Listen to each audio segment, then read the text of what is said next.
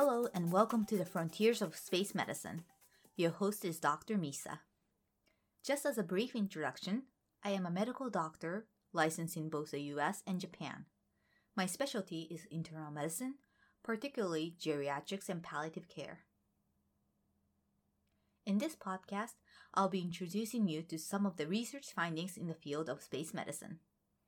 Since I'm currently based in Japan, I will first start with the studies published by JAXA, or Japan Aerospace Exploration Agency, but hopefully we will move on to cover research findings from all over the world. If you have any questions or comments, please reach out via a survey listed in description or tweet with the hashtag FrontSpaceMed, F R O N T S P A C E M E D. Thank you. In today's episode, I'm going to briefly go over the review article published in May 2021 in Nature Partner Journal, NPJ Microgravity, titled Findings from Recent Studies by the Japan Aerospace Exploration Agency Examining Musculoskeletal Atrophy in Space and on Earth. The reason why I chose this article was, as a geriatrician who specializes in the health of elderly population, weakening of muscle and bone is a big topic. It is known that microgravity, which means an environment like space where there is almost no gravity, the microgravity causes loss of muscle and bone. Even though astronauts exercise vigorously in space, spending at least two hours of exercise a day, astronauts lose about 5% of bone mineral density with some astronauts losing up to 15% of their bone. Similar changes happen to body when people are in bed rest, which means unable to get out of bed and walk around for a long time. If we could investigate the mechanism and preventive measures for weakening of muscle and bone, this would not only be helpful for astronauts, but also for improving quality of life for bed rest patients here on Earth as well. Since 1998, JAXA has conducted many studies on the ISS or International Space Station to understand muscle atrophy and osteopenia under microgravity. Osteopenia means weakening of the bone, but not to the extent of osteoporosis. Osteoporosis is a medical condition where the bone becomes so weak that it is very prone to fractures. In space, since there is almost no gravity, humans lose bone and muscle strength. Both muscle and mu- bone are dynamic tissues, meaning they may look unchanged or the same, but they are undergoing continuous synthesis and degradation. There are a lot of enzymes, hormones, and genes involved with muscle and bone turnover, and we have found many mechanisms, both molecular and physiological, that contribute to changes in musculoskeletal dynamics. On the ISS, there is a Japanese lab- laboratory called Kibo, which is equipped with cell biology experiment facilities with microscopy, aquatic habitat, mouse habitat unit, and multiple artificial gravity research system. Studies on cells, nematodes, fish, mice, and humans have been conducted here, and I'll introduce some to you.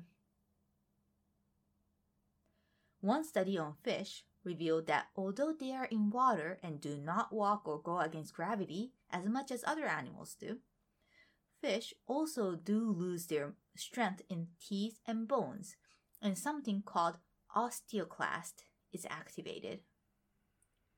As I mentioned, bone is a dynamic tissue that is continuously building and breaking down the current bone. The main cell that makes bone is called osteoblast, and the main cell that breaks down the bone is called osteoclast. So, this fish study showed that even in fish, microgravity led to osteoclast to be more activated, meaning breakdown of bone was enhanced. In addition, this study took a look into a hormone called melatonin. Melatonin is a hormone that regulates your sleep cycle, and sometimes we use melatonin as a medication for insomnia and jet lag. In this study, when melatonin was given to the fish, there was an increase in hormones that stop osteoclast, and there was a decrease in hormone that activate osteoclast. This might indicate that melatonin is a potentially a good preventive medication for osteoporosis, not just in space but also here on Earth as well. In humans, a lot of different exercise programs and devices have been tried on astronauts to see what works best. Recently, lower body negative pressure devices, also known as LBNP, has been assessed. This device, LBNP, is expected to improve a condition called orthostatic intolerance, which means human body, upon return to Earth, has difficulty regulating their blood flow from legs to heart and head, causing astronauts to become very dizzy and even faint when they stand up against gravity.